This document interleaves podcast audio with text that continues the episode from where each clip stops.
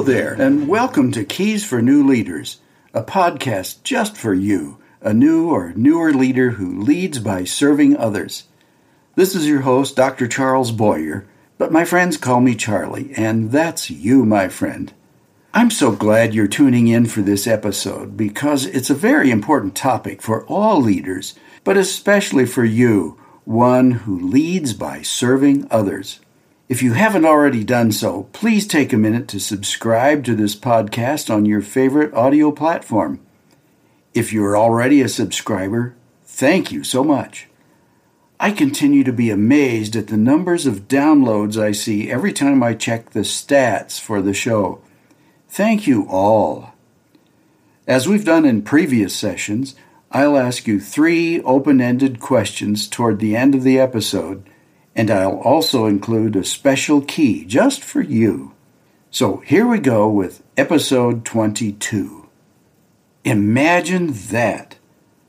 I can still hear my grandma saying that to me after I had told her some wild idea I had that seemed okay to me as a kid, but must have sounded a bit outrageous to her no time for nonsense adult mind. Now that I think of it, imagine that said a lot in just a few words. Maybe she was just humoring me with that expression, or maybe her practical mindset just couldn't make sense of my pipe dream idea. But she didn't put down my thoughts or ideas. Her imagine that was for me a reassurance that it was okay, that I was okay, and that she really was trying to imagine that. At any rate, I thought it would be a good starting point for this episode. Imagine that. And why not? As a leader, you need to imagine that by promoting creativity and nurturing the imaginations of those you lead. And you can't expect creative energy from others if you can't inspire them and you to flex those creative muscles. Albert Einstein said, Knowledge is limited, Imagination encircles the world. Well, Einstein sure said a mouthful there. Your imagination really has no limits, except those that you put there. So, what we're going to do in this episode is to encourage you to take away some of those limits. We can't do it all. We'll only make a start, but we can at least get a good start. So let's begin by trying to stretch your creative muscles just a bit. Let's take a familiar everyday object and see what we can do with it. Try this on for size. Take any familiar object, say a pencil or a coffee mug, something that you normally don't give much thought to how to use it. Put the pencil or coffee mug in front of you. Get a big piece of paper and a pen and write down at least 10 things you can do with that pencil or mug. Be as open and as creative and as outrageous as you want to be. There are no limits, and nobody's going to judge your ideas. Just let go and let your imagination run wild. Did you come up with 10 different things? Great. Five things? Still great. 25? Still great. That's only a start. You didn't have to be practical or useful or prove anything to anybody, did you? Just generate ideas, no matter how ridiculous they may seem. Now, you just did that all by yourself with no one around to criticize you. Think about how free you felt during that exercise and remember how being that free felt to you. Now, let's imagine that you're in front of a group of people, maybe your work team or friends or relatives. How free do you feel to share your creative ideas with them?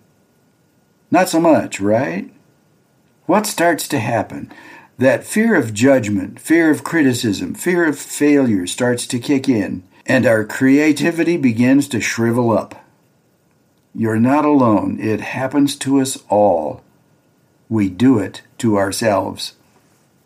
Now, imagine how different you would feel if you and that group of people we're used to being together and working together in a safe, open, trusting environment where ideas were presented openly. Ideas weren't criticized from the get go. and the person with the ideas wasn't being judged at all. How would you feel now about sharing those creative ideas with the others? Listen again. Imagine being in a group of people where ideas are generated freely, without limitations, and without any judgments about the ideas or the person expressing those ideas. Imagine how free and how creative everyone could be. Sounds delightful, doesn't it? Now, here's the kicker your job as the leader is to create and maintain such an environment among those you serve. Easy? No. But doable? Yes. With lots of good work building trust, freeing up everyone's creativity, great teamwork, and the ability to inspire others. It's a lot like being the coach of a winning team or being the conductor of a symphony orchestra. It may look easy, but as the old saying goes, looks can be deceiving. I really admire those teams, orchestras, and businesses where trust, creativity, teamwork, and inspiration are valued and put into practice. It's obvious when those values are present, yet it is hard to describe. What comes to my mind right away is the Disney concept of Imagineering, of being creative, of imagining the most wonderful things to entertain people, and then bringing those creative ideas to life by imagining how everything will work and then engineering them into existence. Easy? No. But doable? Yes. Just take a look at Disney's theme parks to see how successfully the Disney people imagineered all of that into being. It took a lot of hard work based upon trust, creativity, teamwork, and inspiration to make all that happen. Trust is first and foremost the most important element in developing a winning team. Brene Brown described what can happen almost immediately when trust begins to fade. She wrote, Just the slightest inkling that someone is questioning our trustworthiness is enough to set total vulnerability lockdown in motion. You can almost see it happening. Shields engaged? Check. Armor up? Check. Heart closed? Check. Defenses activated?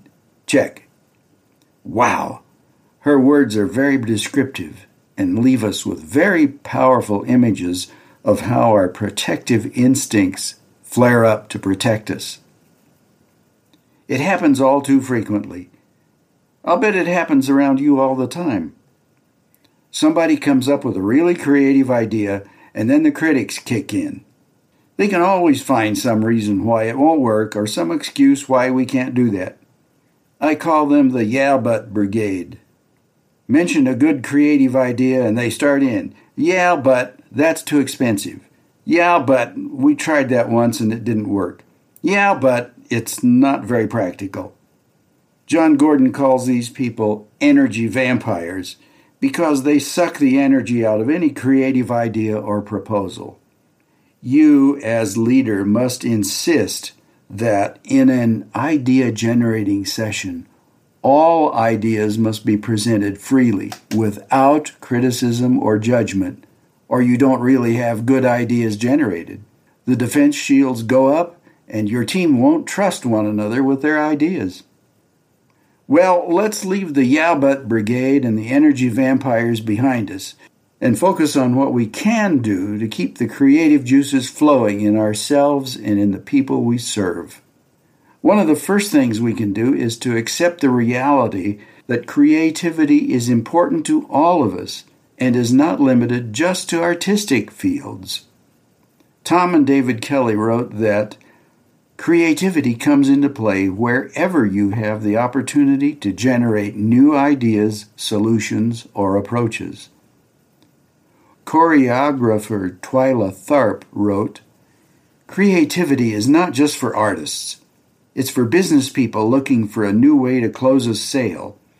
It's for engineers trying to solve a problem. It's for parents who want their children to see the world in more than one way. Yet, getting a team to be creative is about as difficult as finding hen's teeth.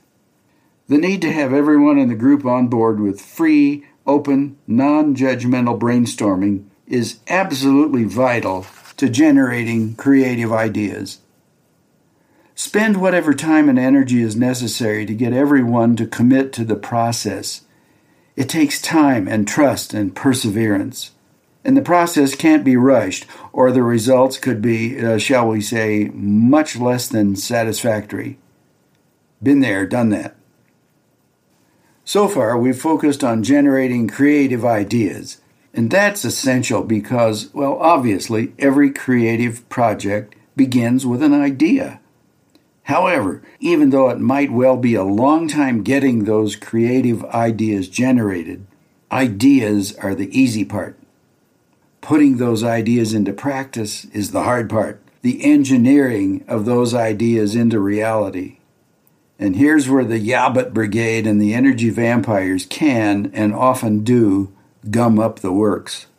You, as leader, must commit yourself to creativity Take risks as you build trust and confidence.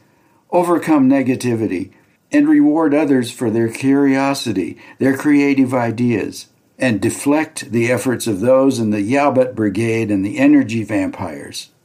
There's a place for that energy if you can redirect it to the solutions part of the project.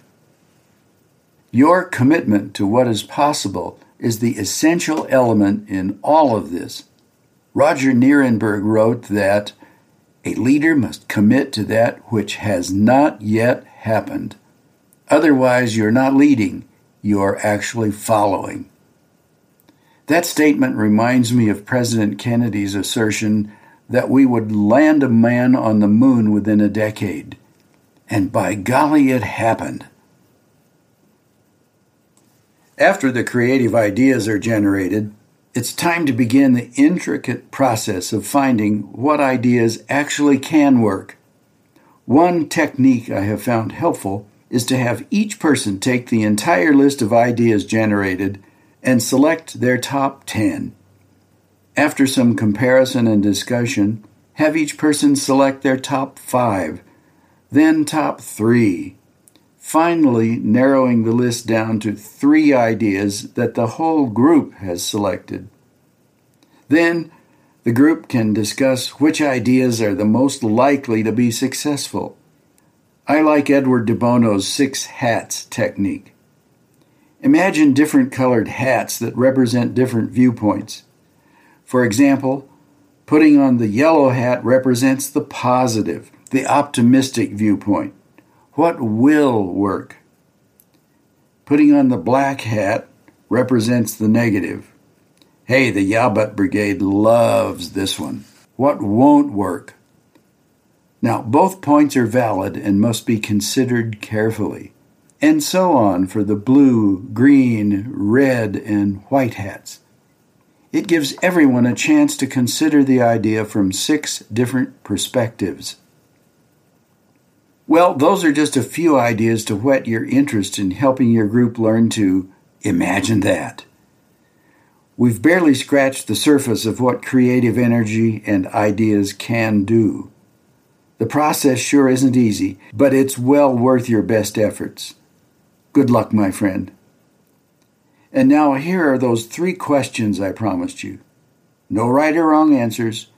Just think about what is the best answer for you. Number one, how would you describe your free feelings during that pencil or coffee mug exercise? Number two, where in your body did you feel any resistance to feeling free during the exercise? And number three, what is one thing you can do for yourself to become more creative?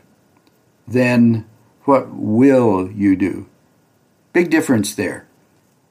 And that special key I mentioned at the beginning of this episode?